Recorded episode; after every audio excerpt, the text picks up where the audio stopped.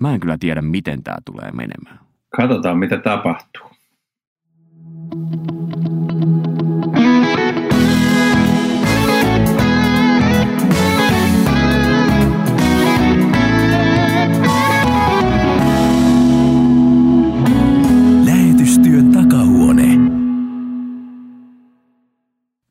Tervetuloa kuuntelemaan lähetystyön takahuonetta. Minä olen Mika Järvinen ja juonan tätä kyseistä podcast-ohjelmaa. Ja tällä kertaa meillä on aiheena johtajuus. Jos et tuota Diakonia-jaksoa käynyt vielä kuuntelemassa, niin kannattaa käydä sekin kuuntelemassa. Meillä on paikalla täällä Kylväjästä Hanna Lindberg, joka on apulaislähetysjohtajana siellä. Tervetuloa. Kiitos paljon. Sä oot ollut Lähi-idässä lähettinä, oliko tämä sulle jo semmoinen kasvattava prosessi johtajuuteen vai minkälaista työtä sä siellä teit? Kyllä, ehdottomasti. Kyllähän elämä opettaa ja kasvattaa ja aina on ihmisten kanssa tekemistä, tekemisissä, niin kyllähän siihen liittyy johtajuutta tilannekohtaisesti tai pitemmin, pitemminkin ja täytyyhän sitä itseään ainakin johda, johtaa. Joten kyllä ne teemat tulee eri tavalla vastaan. Tuli, tuli sielläkin. Ja toinen lähetti, joka on paikan päällä, on Juha Saari, joka on työskennellyt Venäjällä ja nyt Suomesta käsin työskentelee Venäjän parissa. Tervetuloa. Kiitos. Lyhyesti, minkälaisissa säkin oot ollut johtajan tehtävissä siellä, niin mikä se olikaan se sun työ siellä Venäjällä jossain vaiheessa? No lähettinähän joutuu tekemään melkein kaikkea mutta tota, pääasiassa olin, olin kirkkoherrana Omskin pienessä seurakunnassa ja sen jälkeen olin Inkerin kirkon Siperian rovasti. Ja siinä rovastin hommassa tuli aika, aika vahvasti semmoinen johta, johtajuus, totta kai kirkkoherranakin. Kiitos Juha, kun olet täällä paikan päällä, tosin etänä. Ja kolmantena keskustelijana on Tomio Pihkala, tervetuloa. Kiitos. Sulla on kokemus lähetystyöstä siltä näkökulmalta, että sä oot ollut lähetyslapsi. Kyllä. Synnyin Japanissa ja olen koko lapsuuteni käytännössä asunut siellä ja vanhemmat olivat lähetystyössä siellä ja myös sitten aikuisena viettänyt aikaa myös. Ja nyt oot koneella töissä. Voitko vähän kertoa, että mikä se sun titteli olikaan siellä koneella. Johtajana toimit, mutta mikä, mitä se käytännössä on?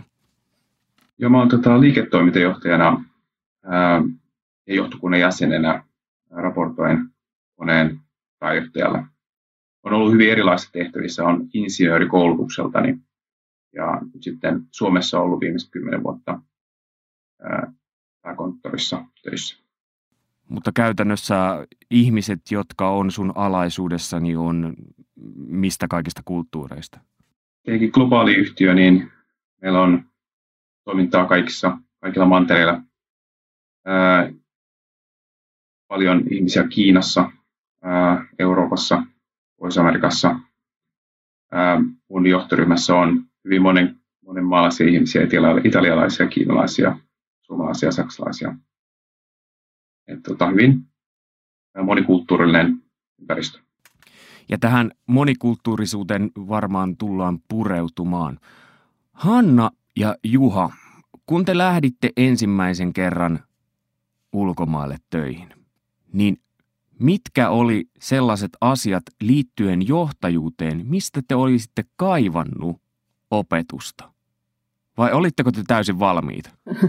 Val- valmiiksi ei voi sanoa, mutta ehkä mä ajattelin, kun yleensä, kun Juha jo sanoi, että lähetystyössä tulee monenloista vastaan ja joutuu tekemään hyvin monilaisia asioita, niin mä että se valmius, semmoinen niin joustavuus ja se, ettei ihmettele sitä, että, mitä, että kaikkeen voi tulla vastaan, niin se on ehkä se, mitä vahvemmin on tämä ymmärrys, niin sen ehkä helpompi on sitten sopeutua ja koittaa ymmärtää kaikkea, mitä tulee vastaan. Että kyllähän se on niin erilaisuuden sietäminen ja kulttuurierojen niin tajua, että ne ovat siellä ja niitä voi myös opetella ja to, opetella toimimaan niissä. Myös johtajuuden suhteen. Mitä mieltä sä oot, Juha? Niin mä jäin tuossa miettimään, että mitä, mitä se oli, mitä mä silloin olisin kaivannut. En mä tiedä, osasinko mä kaivata mitään, mutta, mutta tietenkin jo ennen lähetyssuraa oli jostain syystä mulla on ollut elämässä sellainen, että mä oon aina jotenkin ajautunut semmoisiin tehtäviin, jossa mulla on jonkunlainen johtajuus tai eri, esimiesasemassa on ollut kyllä ihan, ihan jo, voisi sanoa teinistä lähtien. Ja, ja, tota, ja kun on seurakunta nuorena kasvanut ja ollut isosena ja muuta, niin siinä, siinä on aina ollut sitä, sitä ryhmäjohtamista ja ihmisten kanssa toimimista.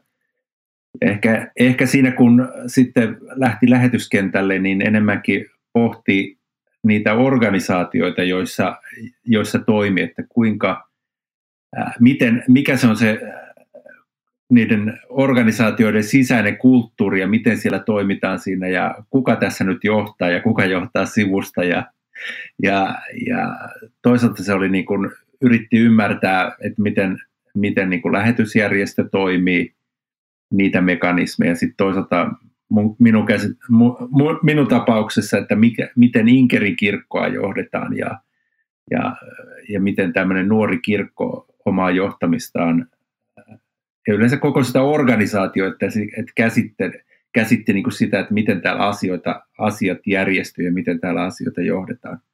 Nämä oli ehkä ne, ne kysymykset. En mä osannut kyllä mitään, mitään niin kuin koulutusta hakea siihen. Hei, pureudutaan nyt ensimmäisenä tähän kulttuurisiin eroihin.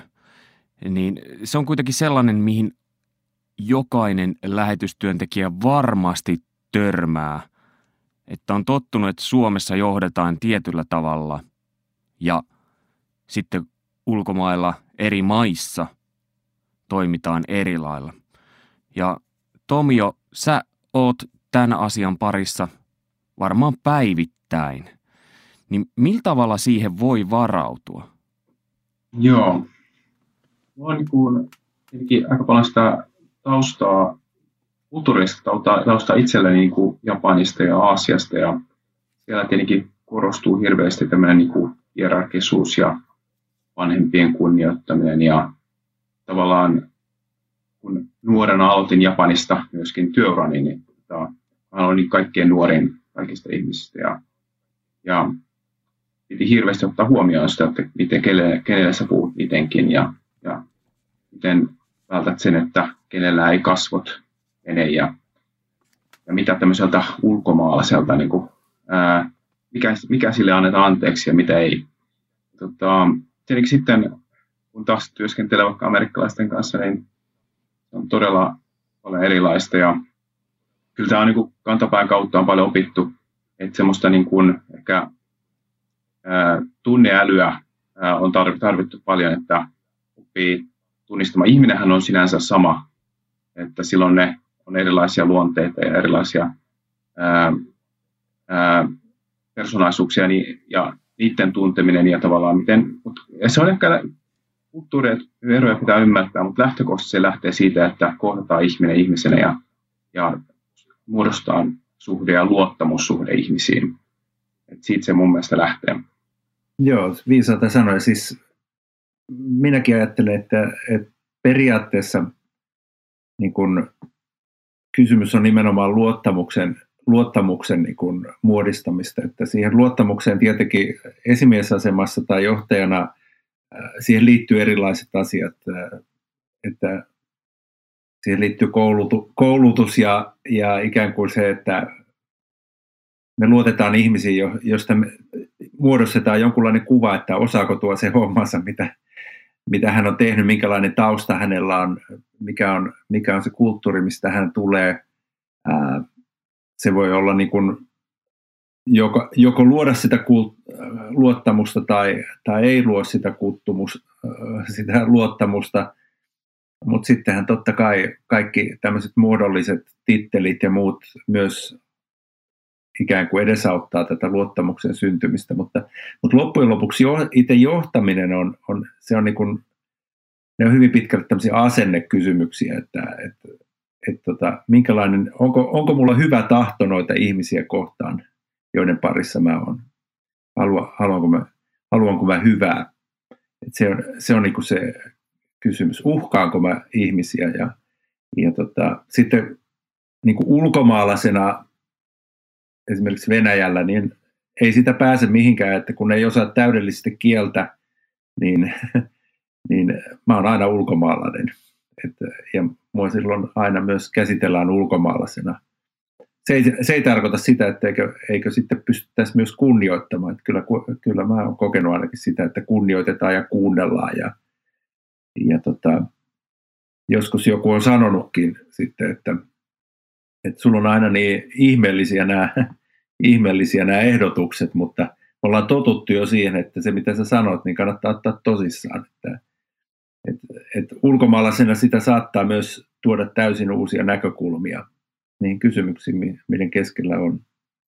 Jos, jos tavoitteena on niin päästä johonkin tai saada aikaan jotain, eli on yhteinen tavoite ja kaikki on siihen enemmän tai vähemmän, mieluummin enemmän sitoutuneita, niin silloinhan sitä varmaan luovii ja sietää ja pääsee ylikin tiettyjen erojen tai, tai tällaisten ongelmien, kun tavoitteena on päästä sinne jonnekin. Pää, pääasia on päästä sinne ja matkalla sitten selvitellä niitä mutkia tai erilaisuuksia.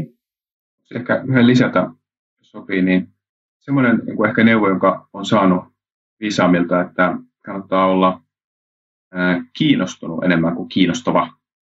Eli tavallaan se oli hyvä, hyödyllinen silloin, kun aikanaan muutin Kiinaan ja ää, kiinalaisia kohta oli hirveästi ennakkoluulia myös ulkomaalaisilla ja yritysmaailmassa. Ja, ja tosi, tosi tärkeää oli niin kuin lähteä sillä asenteella, että hei, pitää olla kiinnostunut siitä, mitä he sanoo ja niin kuin lähtökohtaisesti niin kuin kuunnella ja luottaa siitä, luottaa ja siltä pohjalta lähteä liikkeelle.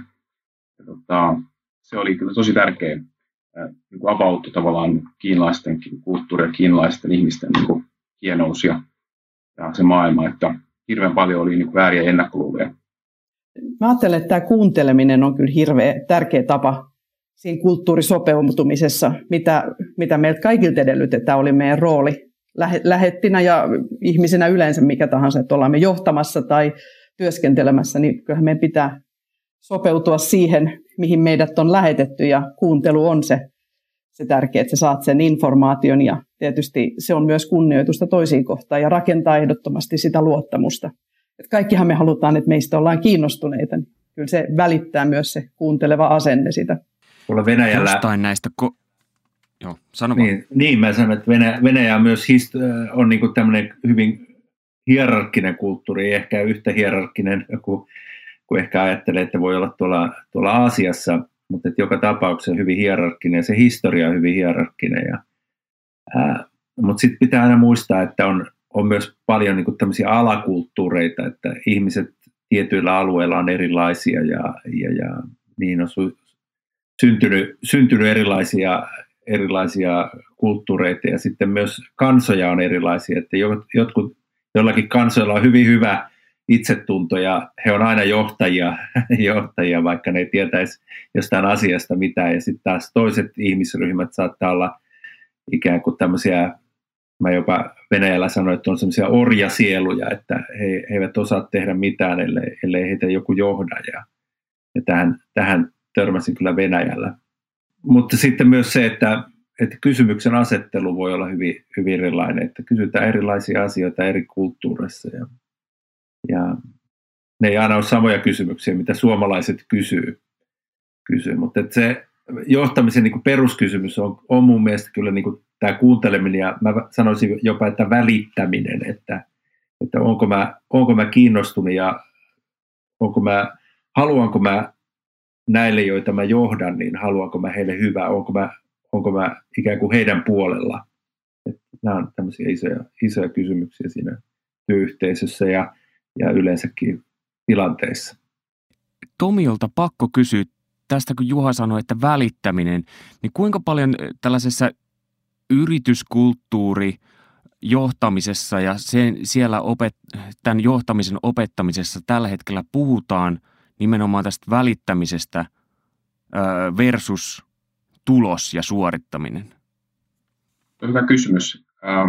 Siitä puhutaan tosi paljon tänä päivänä, että tietenkin yritysmaailmassa helposti jää sellainen kuva, että se on aika kylmä ja ankara, ää, ää, mutta kyllä nykyään on havahduttu se, että jos haluat pitää motivoituneena työntekijät ja työyhteisön, niin, niin kyllä se empatia ja myötätunto sillä on tärkeä merkitys. Ja jos, ää, jos me pystytään, yritetään houkutella esimerkiksi nuoria lupaavia ihmisiä töihin, milleniaaleja, niin eihän ne edes tule semmoiseen firmaan töihin, jossa, jossa johtajat ja esimiehet eivät ole empaattisia jossain määrin. Et kyllä tässä niin kuin myös näkyy tietyllä myös sukupolvienkin murros. Ää, mutta todella tärkeä, tärkeä asia ja kyllä sitä vasta joudutaan opettelemaan ja, ja semmoinen johtaja, joka vaan tekee tulosta ja on kylmä, kylmäkiskoinen, niin ei, ei semmoiset ihmiset enää niin kuin etene uralla nykyään puhutaan paljon siitä vuorovaikutustaidoista kaikkialla ja erityisesti johtamisessa. Että vuorovaikutustaidot, mistä me jo puhuttiinkin, ne on ihan, ihan keskeisiä, jotta sä saat ihmiset, ihmiset mukaan ja, ja pysymään siinä mukana. Harvan on pakko tehdä juuri sitä työtä, vaan voi vaihtaa sit muualle, jos, jos se palkan eteen tehtävä työ ei ole semmoista motivoivaa tai ne epämiellyttävät kommunikointitilanteet tai työyhteisö ei niin kuin ole sellainen, mitä itse toivoo. No niin, nyt täytyy korostaa sitä, että mähän on tässä vähän sellaisena hyvin kyselijänä ikään kuin leikin, että on lähdössä lähetystyöhön enkä ymmärrä mistään mitään. Ja tämänkin aiheen piirissä niin se on mulle oikein helppoa, koska ei ihan hirveästi ole tietoisuutta näistä asioista. Mutta yksi asia, mikä nousi mieleen jostain tästä kommentistakin, mikä aikaisemmin kuultiin muutama minuutti sitten, että mihin sitten vetää raja näissä monikulttuurisessa ympäristössä, jossa jossain kulttuurissa saattaa olla äh, siinä johtamisessa joku sellainen arvo, mitä ei itse allekirjoita. Esimerkiksi justiinsa, että jossain kulttuurissa saattaa olla erittäin autoritäärinen ja kova ja julma johtamistapa, niin millä tavalla, mihin vetää raja ja millä tavalla voi muuttaa sitä?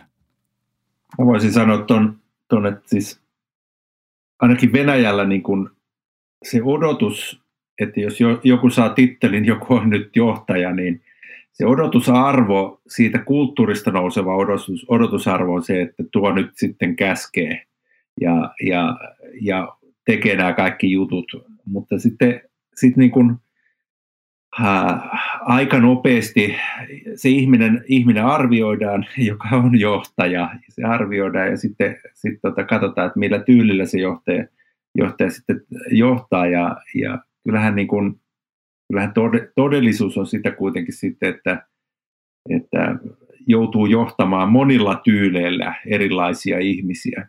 Että on, on ihmisiä, jotka jotka on niin kuin sisäistänyt, sisäistänyt asiat ja pystyy olemaan hyvinkin itsenäisiä ja heidän kanssaan sitten käytetään jonkun toisenlaista johtamistyyliä kuin sitten semmoisen ihmisen kanssa, joka, joka ehkä, ehkä vaatii enemmän tämmöistä ohjausta ja kontrollia. Että ihmiset on hyvin erilaisia ja ne odottaa erilaisia johtamistyylejä.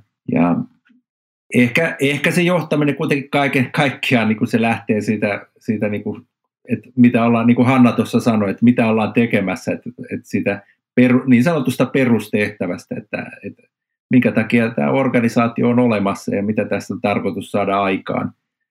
Ja, ja sitten tulee myös nämä Tomion, Tomion jutut, eli, eli tota, että asenne, asenne pitäisi olla ikään kuin oikein, että on, on tietoja, meillä on asiantuntijoita, meillä on, on, on paljon tietoja ja taitoja, mutta sitten johtamisessa korostuu myös sitten se asenne, eli ei riitä, että joku ihminen, ihminen tota, että sillä on oikeat tiedot ja taidot, vaan, vaan kyllä kysymys on myös siitä asenteesta. Ja silloin tullaan, tullaan tähän millennium-sukupolveen ja yleensäkin tähän, että, että onko työntekijä sitoutunut siihen, siihen perustehtävään, minkä takia tässä ollaan te, yhdessä ja minkä takia työtä tehdään. Hanna. Mä ajattelen, että itselle semmoinen tiivistelmä, minkä jostain luin tai kuulin, on just, ja varsinkin niin kuin lähetystyöntekijänä, että kyllä meillä pitäisi se yhteinen tehtävä, se kutsu, Jeesukselta saatu tehtävä olla merkittävämpi kuin oma rooli. Ollaan me sitten lähettejä tai ollaan me johtajia. Et ajatus siitä, että mä menen tonne olemaan johtaja, on mun mielestä hyvin vieras ja ei ehkä hyvä lähtökohta. Et mä olen siellä kantamassa vastuuta, te- tehtä, tekemässä sitä työtä, ja mä olen siellä niin kuin niitä muita ja evankeliumia varten. Tietysti sitten, jos mulla on johtajan tehtävä ja rooli, niin mun täytyy se myös täyttää. Olen ollut tilanteissa, jossa on pönötetty autoritäärisenä, koska sitä on odotettu. Että jos mä olisin siinä ruvennut niin ujostelee tai vetäytyä, että eihän, älkää nyt tällaista, niin se olisi ollut, niin kuin, se olisi ollut vääränlainen reaktio. Että nyt ollaan johtajia, koska se palvelee tätä tilannetta. Mutta se ei ole niin kuin se poitti se, että kuka minä olen, vaan johtajuus on ehkä oleellisempaa kuin se johtajan rooli sen tavoitteen päämäärän takia. Tomio. Komppaisin Hanna, Hannan tota, kommenttia tuosta, puhutaan mielestäni visio, visiolla johtamisesta. Lähetystyössähän on niin kuin se suuri etu, että lähetystyössähän on äärimmäisen vahva visio, joka on annettu 2000 vuotta sitten. Ja sillähän voi inspiroida ihmisiä ja joukkoja, ja onkin tehty. Ja tota, jos kyllä se niin kuin aika paljon korostuu, erityisesti nyt puhutaan nyt milleniaaleista äsken, niin esimerkiksi milleniaalit hakee tarkoituksellisuutta, merkityksellisyyttä työhön. Niiden pitää nähdä, että tällä yrityksellä on joku iso visio ja tarkoitus. Tota, kaikki nyt yritykset miettii kauheasti, että mikä on se meidän iso visio ää, tai missio. Ja, ja lähetystyössä on kyllä se etu, että missio on aika selvä ja se on aika, aika, aika tota, boldi. Ja sitä kannattaa kyllä käyttää ää, ihmisten motivoinnissa ja inspiroinnissa. Mulla tuli väkisin mieleen tuossa mä joskus tuossa 2007, 2008, 2009 opiskelin ihan yliopistossa johtamista Vaasassa, Vaasan yliopistossa ja tota, muistan näitä, kun tehtiin harjoitustöitä ja mähän olin siellä sitten vähän niin kuin äh, tämmöinen tota, innoplanetiaanin, eli, eli tota UFO, UFO siinä ryhmässä, kun mä sanoin, että mä oon Siperian rovasti.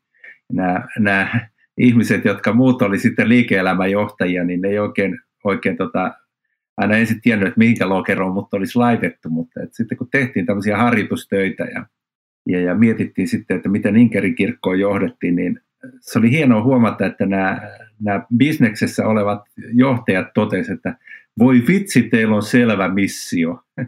että, että he ikään kuin kadehtikin sitä, että kuinka, kuinka selkeä missio niin kuin kirkolla on ja, ja tota, kristiuskolla on.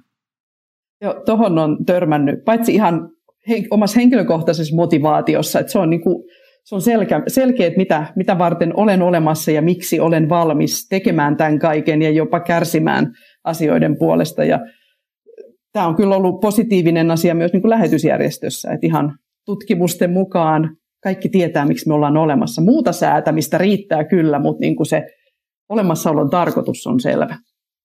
Mutta kyllä, kyllä se lähetystyössäkin niin kuin kyllä sitä pitää aina muistuttaa, miksi ollaan no, Se on ihan totta, se on totta. että, Joo. Että kyllä. Ja varmasti historiasta löytyy paljon esimerkkejä, milloin on se visio unohdettu. Kyllä. Ja, kyllä. Ja, niin mä oon jossain johtaja, johtajuuskoulutuksessa nähnyt tällaisen, että ihminen on vähän kuin ämpäri, jossa, joka on täynnä reikiä ja sitten – sitä visiota ja näkyä tarvii tankata sinne koko ajan. M- mitä te ajattelette tällaisesta? Millä tavalla sitä pitäisi tehdä? Ja tavalla ehkä mietitään niin vähän yritysmaailman näkökulmasta tätä asiaa lähestyy, niin on tavallaan niin kuin kolme tyyppistä viestintää. Niin kuin se kerrot tavallaan why, miksi, miksi me tehdään näitä asioita. Sitten on niin kuin, sun pitää myös kertoa what, eli mitä, mitä nyt tehdään. Sitten vielä aika monet ihmiset tarvitsevat myös sen tiedon, että miten nämä asiat tehdään. Ja tota, äm, aika paljon ä, perinteisesti panostetaan siihen what- ja how-puoleen viestinnässä, mutta aika monesti niin kuin huomaa sen, että ihmiset, se why-puoli on niin kuin, jätetty laiminlyöty. Että ihmiset ei oikeasti tiedä, miksi me näitä asioita tehdään. Mikä tämän niin kuin, jutun tarkoitus on. Et sen takia kyllä mä niin kuin, tämän päivän johtamisessa niin kuin, korostuu tarve kertoa sitä, miksi näitä asioita tehdään. Mä, mä oman kokemuksen mukaan itsellä on luontaista ajatella niin kuin johtajuutta sellaisen niin kuin jaettuna kokonaisuutena. Me tarvitaan harvemmin yksi ihminen on sellainen, että hän tuo esimerkiksi organisaatioon kaiken mahdollisen. Superihmisiäkin löytyy, mutta useimmiten tarvitaan monenlaista osaamista ja johtajuus pitää sillä tavalla jakaa, jotta saadaan se kokonaisuus pakettiin. Ja sanotaan, että hyvä johtaja pitää huolta, että ympärillä on itseään fiksumpia ihmisiä. Ja mielestäni tämä kommunikointi, mistä jo puhuttiin, ja sitä kautta sen vision kirkastaminen ja ihmisten innostaminen on yksi tärkeä osa. Se on varmasti ollut aina, mutta nykyään erityisesti, joten kyllähän niin kuin pitäisi olla, olla se joku, joka sen sanottaa aidosti niin, että se on niin kuin, niin, se aitous, merkityksellisyys on hirveän tärkeää, että ei se ihan pelkällä markkinointikikoilla välity, että kyllä se pitää tulla niin kuin eletysti ja aidosti, jotta oikeasti ihmiset innostuu ja pysyy siinä. Ja jostain johtamiskirjasta luin, puhutaan tämmöisestä maagisesta nosteesta, että tämmöiset mentaalipuolen ja tämmöisen motivaatiopuolen asiat on hirveän tärkeitä. mun mielestä ei, ei ne voi olla vieraita meille kristittyinäkään. Sitähän, kyllähän se Jeesuksen tapa puhua selkeästi, verbaalisesti hyvin ja niin kuin pedagogisesti hyvin ja muuten, se on, se on ollut hyvin vaikuttavaa.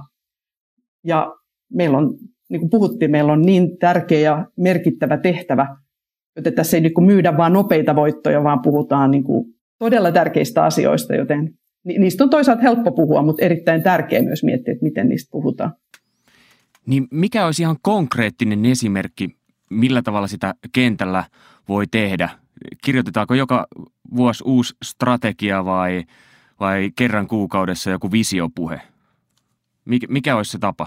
No, varmaan noillakin voi olla oma merkityksensä ja varsinkin mitä kauempana ihmiset on, niin en osaa siitä sanoa, mutta kyllä mä ajattelen, että sen pitää olla totta siinä niin kuin arjessa ja sulle itselle joka hetki. Että et sä voi niin kuin yhtäkkiä keksiä, että niin mitäs me tehtiin ja sitten muun ajan mä teen jotain muuta. Et puhutaan integriteetistä, niin mun mielestä se vaikuttaa myös tähän, että, että jos et sä itse uskot tähän ja elä sitä kaikissa ratkaisuissa, niin kyllä se sitten lyö läpi. Se näyt, Sano... näyttää ja tuntuu falskilta. Sanotko vielä suomenkielisen vastineen tälle integriteettisanalle? Sanokaa joku, koska se on aika haastava. Eli se, että niin jotenkin tämmöinen eheys ja kokonaisvaltaisuus, että se on niin kuin aitous, aitoa aitous. ja totta sulle. Mm. No, mä, joo, vaan. Sano vaan Tomi. Eikö jo, äh, tosiaan äh, firmoissakin ja varmasti järjestöissäkin tehdään paljon nykyään strategiapapereita ja niissä on käyttää hyvinkin paljon aikaa, mutta kyllä mä kanssa niin kuin, korostaisin sitä, sitä ihan ruohonjuuritason niin kuin, omaa esimerkkiä, millä niin kuin, käytännössä näytetään sitä, että mä olen oikeasti innostunut tästä visiosta ja tästä jutusta. Mutta sitten myös kyllä tärkeää myös linkata tavallaan hei sen arjen työ, mitä siinä seurakunnassa tai järjestössä nyt tehdään tänä päivänä, niin hei, miten tämä linkkautuu tähän isoon kuvaan.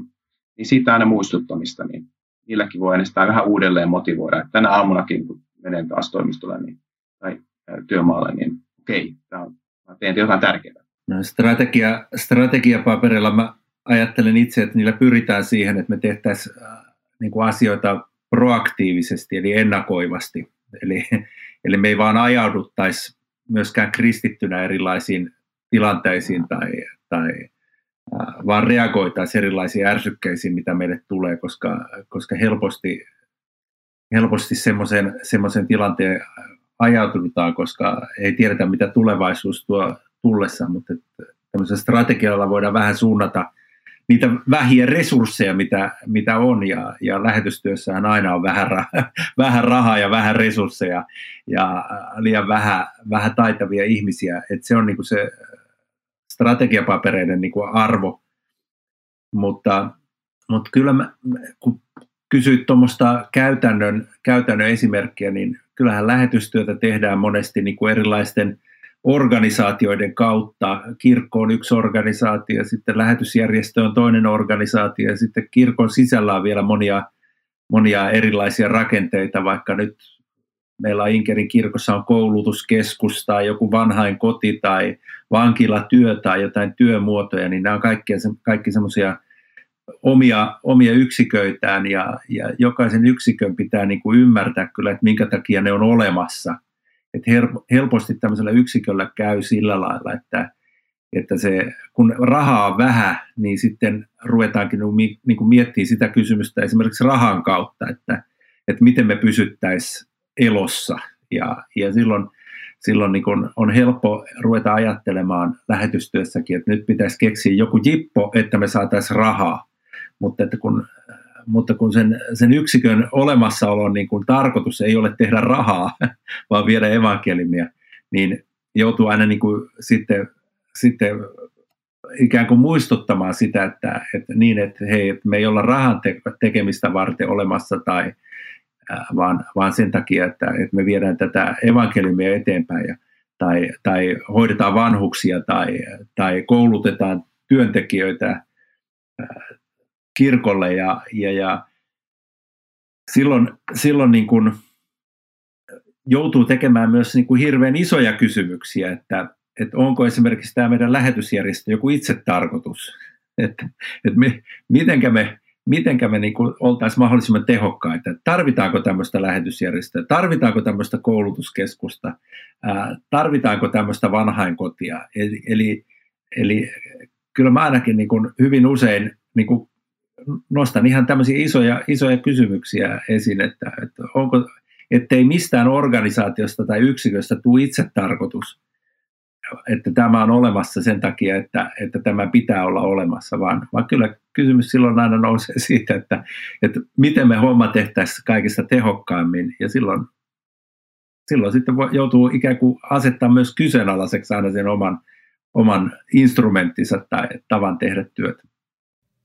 Tomi. Joo, strategia, strategiapapereista vähän vielä, niin se on totta, että se on se on, strategiahan on valintojen tekemistä ja, ja käyttää niitä rahallisia resursseja niin kuin mahdollisimman tehokkaasti. Sitten ehkä toinen askel näkemys, ja mikä tekee sitä strategian toteuttamista tosi vaikein monesti, on se, että strategialla myös pyritään saada aikaan joku muutos. Niin kun on joku lähtöpiste, sitten on joku maali, sitten pitäisi päästä sinne. Ja tota, ja itse asiassa suurin osa strategioista epäonnistuu just, just tämän takia, koska se muutosta ei saada aikaiseksi. Ja tota, mä olen miettinyt yritysmaailmassa tietenkin myöskin suurin osa muutoksista epäonnistuu monesti, mutta, tai onnistuu ehkä vähän puolinaisesti.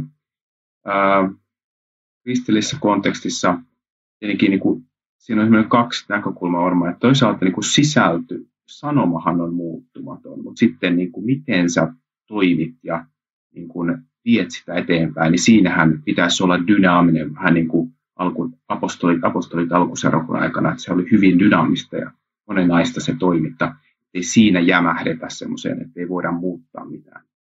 Mutta että ne on vaikeita, vaikeita asioita ja varmasti kirkot seurakunnat kipuille, että miten heidän pitää uudistua strategian mukaisesti.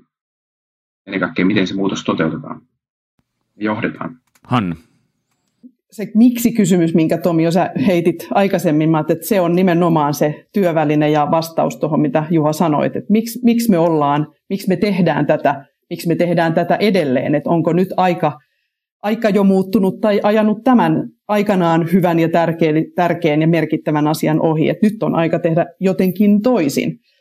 Tämä on ihan totta, että kun meillä on kerran pysyvä sanoma, niin me helposti siirretään se pysyvyys myös toimintoihin, mutta näinhän se ei tarvi eikä varmaan oikeastaan kuulukaan olemaan ja ole, olla.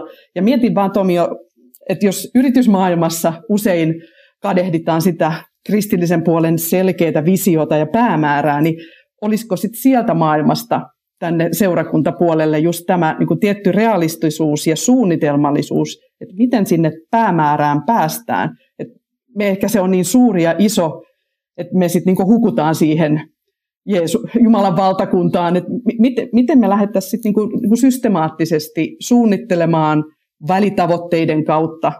Ehkä tämmöistä niinku syyn, suunnitelmallisuutta voisi oppia sitten tämmöisestä bisnesmaailmasta myös hengelliseen työhön ja seurakuntatyöhön. Olen tuota miettinyt Hanna paljon ja tota, ähm, yksi asia, joka tavallaan tekee ehkä järjestöseurakuntatyön vähän tässä mielessä eri, erilaiseksi varmaan monia, monia asioita, jotka on erilaiset, on se, että se työ pitää tehdä aika paljon vapaaehtoisten voimin kuitenkin. Ja yritysmaailmassa sä sun on palkattu työntekijä ja lähtökohtaisesti sä, sulla on pätevä ihminen, joka, jolta odottaa, että se tekee saa sitä palkkaa. Ja tota, kuitenkin järjestö- ja on niin hyvin, se on niin itse asiassa hyvin haastava johtamishaaste. Miten saat motivoitua sellaista ihmistä, joille ei mitään pakkoa lähteä tähän mukaan? Ne voi, niin kuin, Aivan. Että miten sä saat ne niin kuin, mukaan ja, ja ne on niin kuin, suurimmassa osaksi amatöörejä. Ei ne välttämättä ole hirveän päteviä edes siinä, mitä ne tekee. Mutta miten saat semmoisella porukalla niin kuin, muutoksia aikaiseksi? Ja joo, olen ihan samaa mieltä systemaattista ja suunnitelmaista. Itse olen projektipäällikkö taustalla, niin tykkään aika, että on tavoitteet, maistonit ja aikataulut ja resurssit ja kaikki suunnitelmat, mutta että toi on varmaan se haaste, että se pistää kyllä nöyräksi, että kun pitää saada se joukko niin kuin innostumaan. Hanna. Eh, nyt kun me puhutaan niin johtamisesta lähetystyön näkökulmasta, niin tämä vapaaehtoisten johtaminenhan on useimmissa, ainakin niillä työalueilla, missä mekin järjestöinä ollaan mukana, niin ei siellä ole useinkaan niin järjestäytynyttä kirkkoa ja ole just joka työmuodoille työntekijöitä edes, edes Venäjällä. Että kyllä siellä pitäisi olla lähetillä jotain ymmärrystä ja mielellään niin kuin osaamista juuri ihmisten mukaan saamisesta, heidän ohjaamisestaan, heissä sen innon kutsumisen ja osaamisen kutsumista esiin. Tämä on yksi, yksi niin kuin lähetin perusvaatimuksia tai taitoja. Juha. Joo, tota, tässä vapaaehtoisi, vapaaehtoisuuteen liittyvä, liittyvä kysymys on, on nimenomaan, niin silloin tulee tämän, tämän visiolla johtaminen, että, että, että kaikessa vapaaehtoisuudessahan on se ongelma, että silloin kun joku homma ei huvita, niin sitten sitä ei tehdä. ja tota, sitten toinen, on, toinen kysymys se, että siellä niissä ryhmissä voi olla hyvinkin vahvoja tämmöisiä muita visioita ja, ja tota, Eli tämä tämmöinen individualismi sitten, joka, joka kristillisessä toimissa, toiminnassa kaiken kaikkiaan on varsin, varsin yleistä ja joskus, siis lähetithän ei ole myöskään mitään helppoja johdettavia, koska, koska he, niin kun, heillä on usein aika vahva visio ja, ja, ja sitten tota, ja, sitten he kokevat, että tämä visio on vielä Jumalalta ja, ja sitten kun, sitten kun he sitten sitä niin kuin hyvin äkkiä joutuu keskustelemaan näistä visioista, visioista ikään kuin Jumalan kanssa, että, että onko nämä visiot oikeita tai vääriä tai, tai miten niitä visioita voisi vois johtaa, näitä tämmöisiä alavisioita. Okei, okay. mutta tota, mä haluaisin, kun mä mietin tota, tota että mikä on mikä on niin kuin yritysmaailman ja, ja, ja kirkollisen maailman, maailman niin kuin eroja, niin varmasti tämä vapaaehtoisuus on, on yksi kysymys. Mutta semmoinen sama asia, mikä mun mielestä niin kuin yritysmaailmassa ja kirkon maailmassa, niin kyllä sielläkin pitää olla joka tapauksessa tämä missio. Siellä pitää olla niin kuin tämä, että minkä takia me tätä tehdään. Ja rahaa ei riitä, riitä myöskään yli, niin kuin bisnesmaailmassa siihen, että me ollaan olemassa sen takia, että me tehtäisiin rahaa. Että kyllä sielläkin pitää olla joku, joku niin kuin hienompi idea ja, ja tämä on, niin kuin, tämä on niin kuin hirveän tärkeä. Mutta sitten, sitten yksi kysymys on, on sitten myös sellainen, jota mä oon paljon miettinyt. Mä oon, mä oon paljon lukenut his, kirkkohistoriaa ja lähetyshistoriaa ja, ja niin kuin ihmetellä sitä, että voi olla hyvin, hyvin päteviä, hyvin lahjakkaita työntekijöitä, lähetyskentällä. Ne näyttää ulkoisesti tekevän paljon asioita oikein ja, ja ovat ahkeria ja muuta. Mutta sitten heidän työstään puuttuu siunaus. Ja sitten taas on sellaisia ihmisiä, jotka ei ehkä ole, ole niin, niin päteviä. Ja, ja lähetyshistoriahan on täynnä siis syntiä ja, syntiä ja virheitä ja, ja tota, vääriä arvioita ja vääriä, vääriä tekoja ja, ja, ja keskinäistä riitelyä ja kaikkea, kaikkea mahdollista. Ja, ja se on ollut aina sitä. Että, että kun lukee lähetyshistoria, niin ihan samat kysymykset on tänä päivänä kuin mitä oli 1800-luvulla, kuin oli, mitä oli 1500-luvulla. Että puitteet on muuttunut, mutta kysymykset on hyvin pitkälle samantyyppisiä. Mutta että sitä mä niin itse kyselen monta kertaa, että, että minkä takia jossakin projektissa meitä ei siunata ja minkä takia joku toinen projekti voi olla, olla niin kuin hyvinkin siunattu. Hanna.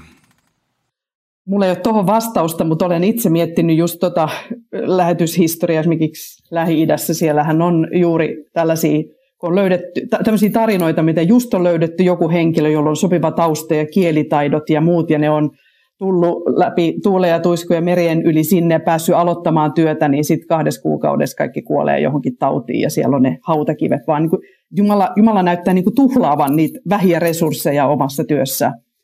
Äh, niin, Juha, noit samoja niin kuin inhimillisesti arvioiden ja nähden niin epäonnistuneita lähetystarinoita on, on paljon eri puolilta, että kauan koulutetut, just sopivat, sopivalla osaamisella – varustetut ihmiset menee jonnekin, pääsee sinne sen kansan tai maan keskelle, sitten kuolee puolessa vuodessa tai vähintään kahdessa vuodessa ja kaikki raukee siihen.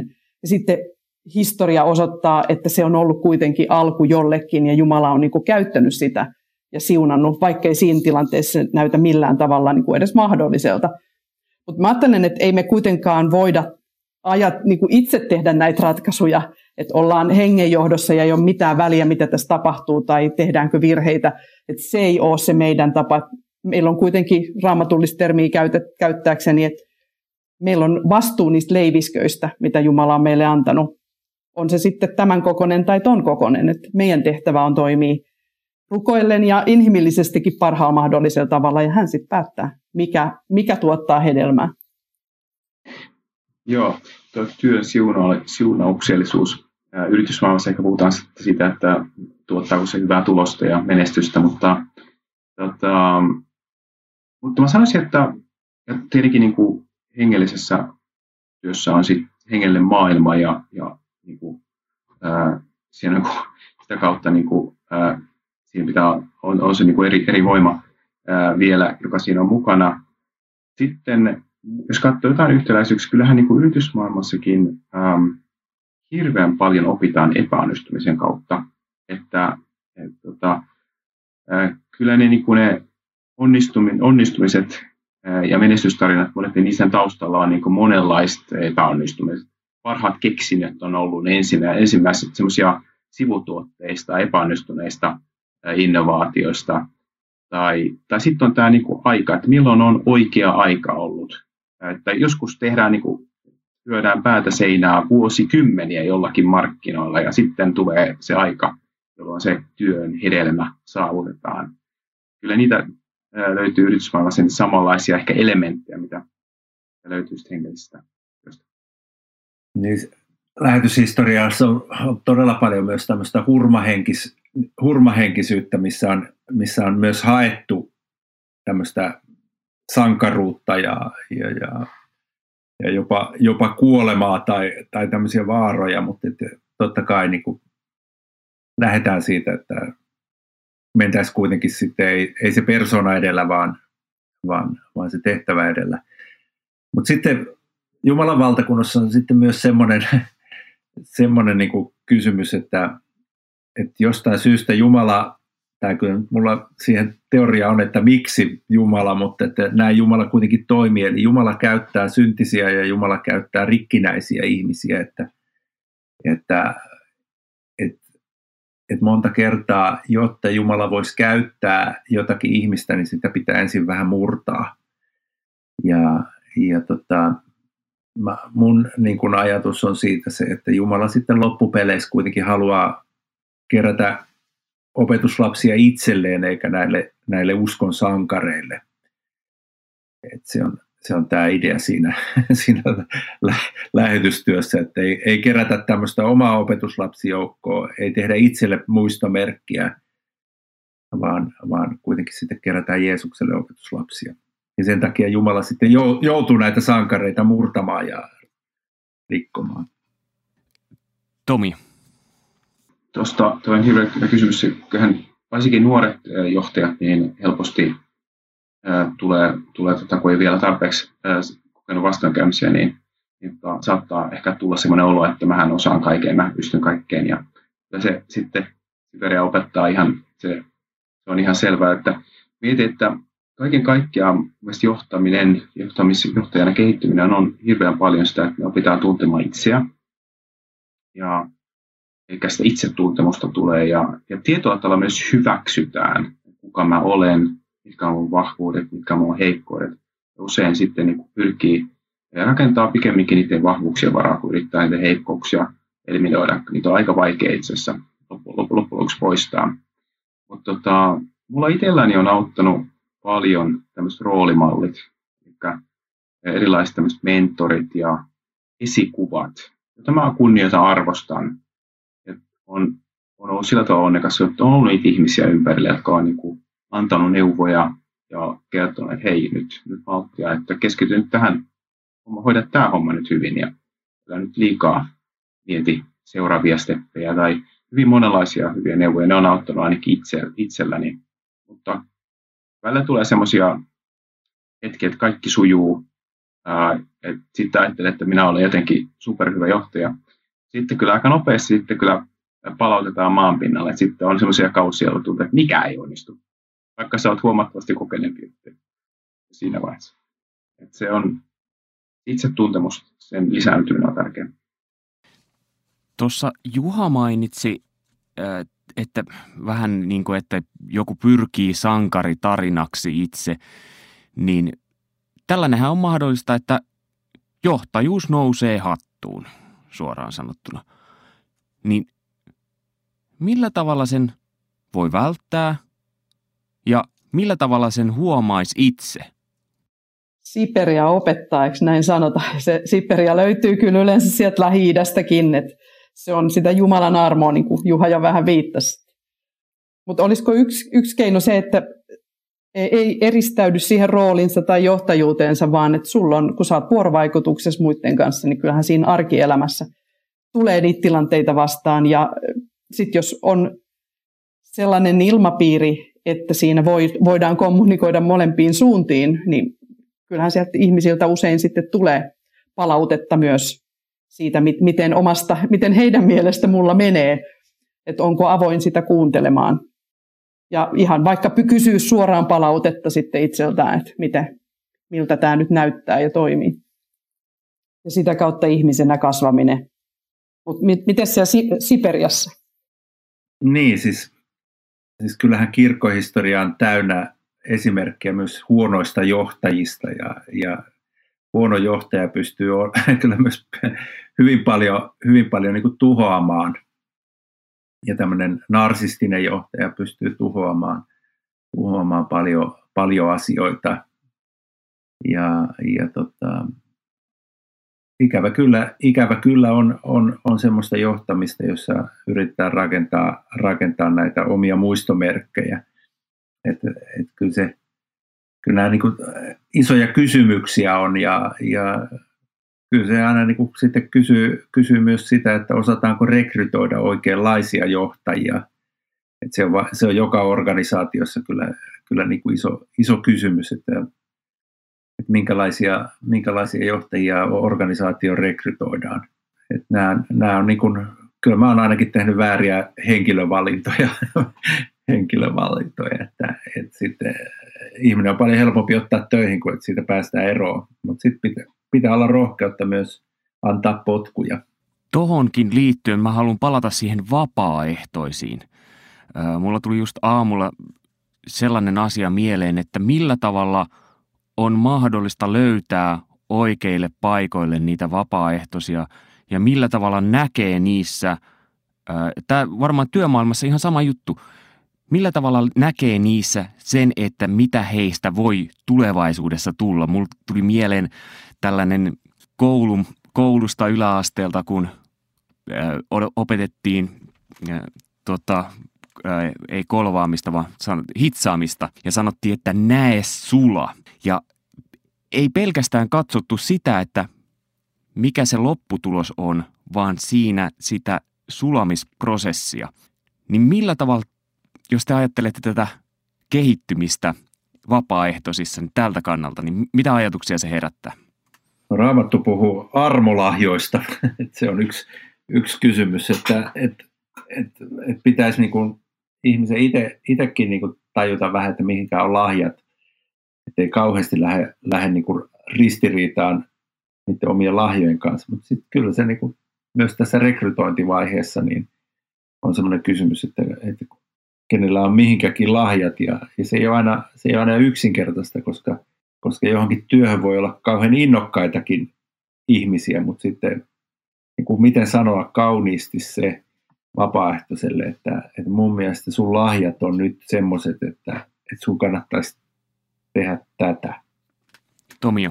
Jos lähdetään nyt siitä oletuksesta, että, että ne lahjat on niin löytynyt, tai niin, kuin, niin ehkä niin kuin, neljän tämmöisen niin kuin, neljän tota, osa-alueen johtamistapa, millä ehkä voi niin kuin, taklata. Se on tämmöinen tilannejohtaminen. Ja, tota, on ensimmäinen tapaus on semmoinen ihminen, joka ei ehkä ole niin hyvä siinä, mitä se tekee. Sillä on varmasti lahja, mutta se ei ole niin kauhean hyvä siinä. Ja sitten se ei välttämättä ole edes hirveän motivoitunut. Ja silloin minkälaista johtamista tarvitaan, silloin pitää aika paljon niin kertoa, ihan kädestä pitäen. Näin, näin näitä juttuja tehdään. Ja by the way, pienten lasten kasvatuksessa aika tyypillinen keissi. No, sitten tota, jos ihminen niin osaa aika hyvin sen jutun, ää, mutta ei ole kauhean motivoitunut, kiireettä ja muuta, niin silloin pitää niin kuin myydä. Silloin pitää motivoida. Silloin pitää niin kuin, tavallaan niin kuin kertoa, että miksi tämä on tärkeä juttu ja just puhuu visiosta ja niin edelleen. Teinien kasvatuksessa mutta aika tyypillinen keissi. Ää, ihan vaan ää, sivusta. Sitten, tota, jos ihminen ei osaa, mutta on motivoitunut, semmoisia tapauksia kuten on, hirveästi haluaa tehdä mukana, olla apuna, apuna mutta ei itse asiassa ole kauhean hyvä siinä vielä silloin pitää niin kuin tavallaan puhuta englanniksi niin involve, eli olla mukana siinä, hei, kulkee rinnalla siinä vähän niin kuin, että se niin kuin, äh, tavallaan vähitellen sitten tavallaan niin kuin oppii.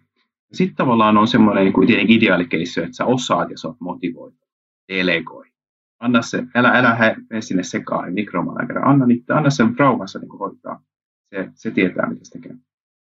Tämä oli aika, aika hyvä rautalankamalli ja tietysti sen soveltaminen vaatii sitten semmoista sitä kommunikointia ja, ja seuraamista ja, ja ihmisten kanssa elämistä, mutta kuulosti oikein hyvältä niin, niin lasten, kuin, lasten kasvatukseen kuin aikuisten kanssa toimimiseen. Ja mä ajattelen, että sekä tuohon niin vapaaehtoisiin että myös ihan johtajien valintaan, koska rekrytointi on hirveän tärkeä, niin kuin Juha mainitsit.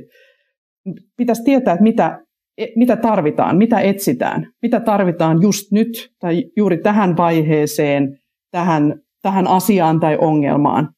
Et on eri tilanteita, missä tarvitaan esimerkiksi erilaista johtajuutta. Ja tarvitaanko me nyt tämän pääjohtajaksi tätä visionääriä ja kommunikoijaa vai tarvitaanko me siellä joku, jonkin muun tyyppinen johtaja. Ja tästähän on esimerkki nämä niin sota-ajan tai tämmöisten kriisiaikojen johtajat – silloin vaaditaan ihan tietyn tyyppistä asennetta ja osaamista, mikä ei välttämättä toimi sit rauhan aikana enää tai ne menee, niin kuin, ne menee hukkaan. Eli mitä, mitä tarvitaan ja mistä on kysymys ja etsiä oikeat asiat sit sitä rakentamaan tai ratkaisemaan tai palvelemaan.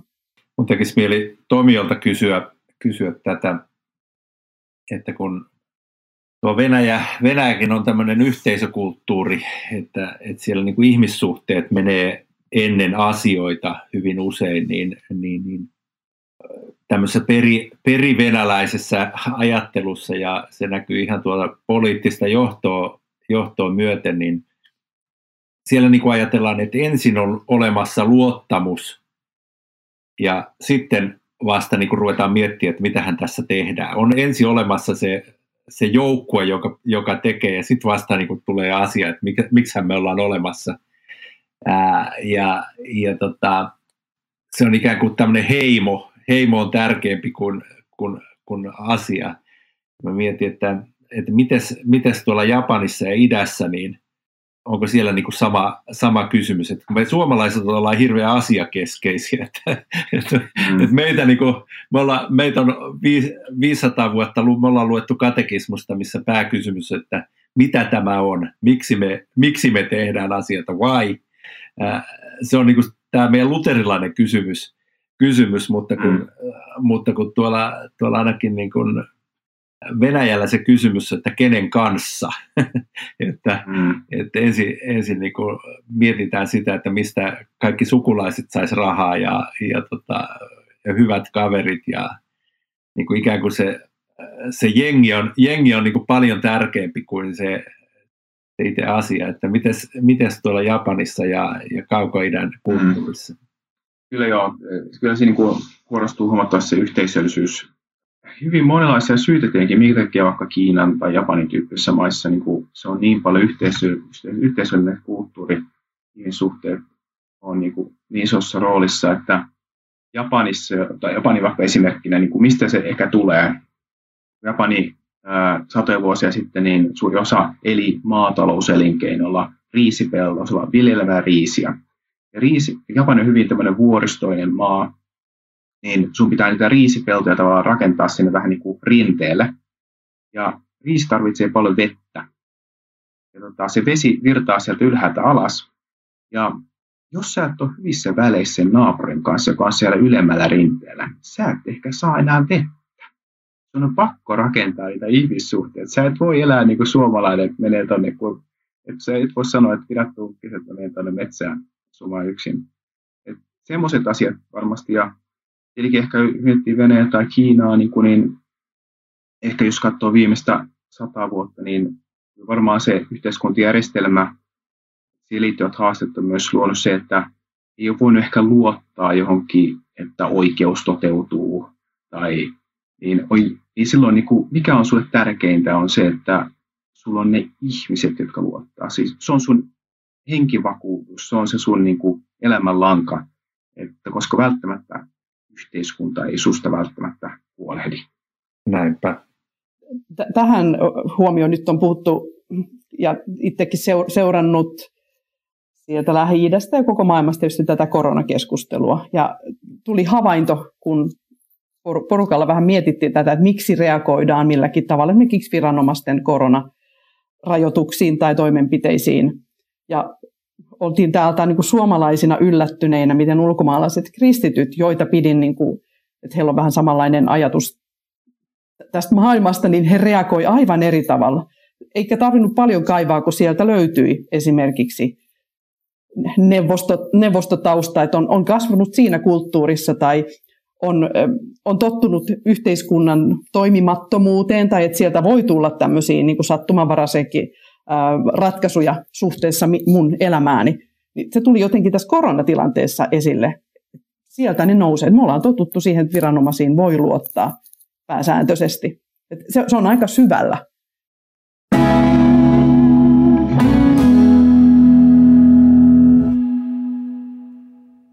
Hei, nyt ohjelman loppupuolella palataan vielä alkuun siinä mielessä, että nyt kun lähetystyöntekijä menee aivan uutena kentälle, niin mitä te ajattelette, mitä tarvitsisi tehdä johtamisen suhteen ensimmäisenä? Niin. Mä ottaisin kyllä ihan ensimmäisenä niin kuin, niin kuin pyrkisi löytämään hyviä neuvonantajia ja semmoisia kokeneempia kavereita sinne ympärille, useita ihmisiä ja, ja niin kuin aktiivisesti oppii heiltä. Sen mä niin kuin menisin imitoimisen tielle jossain määrin. Totta kai sulla on se oma juttu. Joo, mä, kun Juha viittasi siihen, että läheteillä on yleensä vahva visio ja näky ja, ja kutsumus. Hyvä pidä se, mutta tiedosta se, että mä olen nyt uudessa kontekstissa ja semmoinen niin kuin, ehkä vähän niin kuin odottaa ja katsoo ja kysyy hankkii niitä, kanssa, keneltä voi kysyä ja kenen kanssa voi keskustella, ottaa haltuun sitä. Koska ajatus siitä, että mä tulen suomalaisena johonkin, niin mulla on ne suomalaiset eväät ja se, mikä toimii täällä, ei ole tarkoituskaan välttämättä toimii siellä. Eli sellainen niin kuin odottaminen, haltuunottaminen, tarkkailu, kuunteleminen ja fiksujen ihmisten löytäminen lähelle, niin kyllä se on niitä avaimia. Niin, se nöyryys nöyryys on tar- tärkeää ja, ja, ja niin kuin vanhempien lähettien ja semmoisten kulttuurin tulkkien, tulkkien kuunteleminen ja sitten yleensäkin se nöyryys siinä mielessä, että harvoin sitä sitten kuitenkaan kannattaa edes hakeutua suoraan johonkin johtamistehtäviin. Tietenkin nykyaika on vähän semmoinen, että, että rekrytoidaan heti johtajaksi, mutta tota, kyllä monta kertaa se luottamus tulee siitä, että, että ehkä vuosikausiakin tehdään työtä siellä ihan, ihan ruohonjuuritasolla. Että, että se, kuitenkin se työ, työ opettaa sitten tekijänsä ja, ja, ja siinä sitten hahmottaa niitä kokonaisuuksia. Et harvoin sitten kuitenkaan kirkossakaan pyritään siihen, että nyt kaikki uudeksi, nyt kaikki, kaikki matalaksi ja, ja tota, rakennetaan joku uusi systeemi. Et kyllä kyllä niin kuin pitää tuntea se, se ympäristö, missä kuljetaan ja missä työtä tehdään ja se kirkko, mikä, mikä parissa työtä tehdään. Ja, ja tämä on semmoinen haaste ulkolaisille kaiken kaikkiaan. Se on myös lähetysjärjestöille haaste, ettei lähdetä rakentamaan mitään semmoisia rakenteita jo kirkkoon, vaan, vaan, vaan tota, toimitaan sen kirkon sisällä ja myös sen kirkon johdossa. Ainakin Inkerin kirkossa se on ihan selkeä, selkeä kysymys, että, että Inkerin kirkkoa johtaa Inkerin kirkko tai Inkerin kirkon piispa, piispa ja kirkkohallitus eikä ulkomaalaiset lähetysjärjestöt tai ulkomaalaiset lähetit. Että se semmoista nöyryttä, nöyryttä sitten kysyy itse kultakin. Tomio. Yksi asia, jota tehdään ihan liian vähän, tota, hirveän yksinkertaista, mutta toisaalta hirveän vaikeaa. Pyydä palautetta. Me mennään, ihmiset tuppaa menemään kaiken maailman johtamiskoulutuksia lukea kirjoja paljon, mutta sitten yksi arvokkaimpia asioita, mitä se voi pyytää, niin kuin, on pyytää palautetta ympäröiltä olevilta ihmisiltä, että, että miten, miten mulla meni tämä, miten vaikka tämän, mun tämän puheen jälkeen tai saaneen jälkeen, että hei, voisi antaa palautetta, että miten mä voisin parantaa sitä tai, tai miten mä toimin tässä tilanteessa. Ja se on niin kuin, se on, ja mikä takia se on niin hyödyllistä? Okei, ensinnäkin saat hyviä vinkkejä, mutta ennen kaikkea sä opit tuntemaan itseäsi. Koska ihmissä on niin paljon sokeita kulmia. Sä, meillä on hirveän paljon mielikuvia siitä, että minkälaisia me ollaan, mutta itse asiassa ihmiset näkee aika toisella tavalla meidät. Kiitos Tomio Pihkala. Kohta pyydän tämän äänityksen jälkeen palautetta, ei huolta. Ja kiitos Juha Saari ja Hanna Lindberg, Hanna Lindberg Kylväjästä, apulaislähetysjohtaja ja Juha Saari Venäjän lähetystyöntekijä. Kiitos kun olitte kiitos. paikalla. Ja kuukauden päästä ensimmäinen päivä sitten taas seuraavasta kuukaudesta, niin ilmestyy seuraava jakso ja tervetuloa taas silloin äärelle, podcastien äärelle ja kannattaa tässä välissä myös käydä kuuntelemassa itse ajattelijat ja pieni ihminen suuressa mukana. Siellä on mielenkiintoisia keskusteluja. Oikein hyvää päivän jatkoa tai illan jatkoa tai mikä nyt sattuu olemaankin. Minä olen Mika Järvinen ja sanon, että moi moi.